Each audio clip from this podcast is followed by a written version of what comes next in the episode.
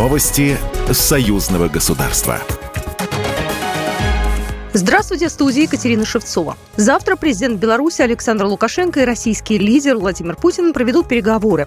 Встреча глав государств была запланирована заранее в соответствии с графиком встреч двух лидеров, сообщает пресс-служба президента Беларуси. Главная тема переговоров – международная повестка и региональная проблематика, совместные задачи в экономике, в частности, в промышленности, сельском хозяйстве и других отраслях. И общая большая работа в сфере импортозамещения, говорится в сообщении.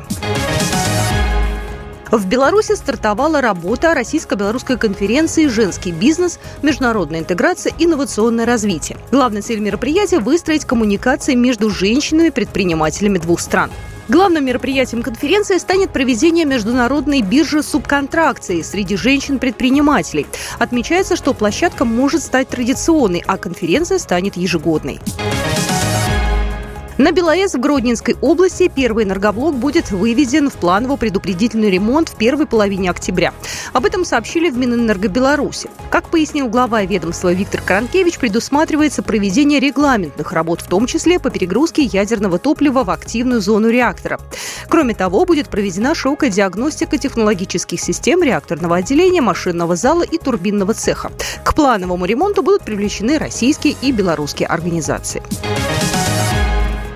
В белорусском городе Жодино прошли соревнования на 130 тонных самосвалов. Маршрут проложили по испытательному полигону завода-производителя «БелАЗ». Рельеф максимально приближен к карьерным условиям. Среди 30 участников – водители большегрузов из Беларуси, Узбекистана, Ирана и России. О нюансах прохождения трассы рассказал Михаил Рак, главный судья соревнований.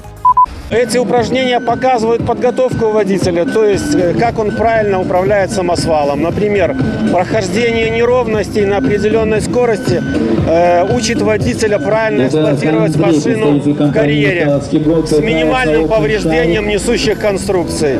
Выбирать правильные зазоры при движении э, в карьере, когда самосвалы расходятся между собой. Первое, что оценивают судьи, это время прохождения дистанции. Среднее около 8 минут. Если приехал раньше, добавляют баллы, позже снижают. Сбил фишку, тоже ушел в минус. Побеждает тот, у кого баллов больше. 130-тонник – топовая модель. Во всех странах-участницах соревнований есть такие самосвалы. Жодинский производитель поставляет свою продукцию в 80 стран мира. Без подарков не остался никто. Всем участникам вручили карту клуба операторов. Она позволяет приехать на завод снова, например, же с семьей и на экскурсию. Программа произведена по заказу телерадиовещательной организации Союзного государства. Новости Союзного государства.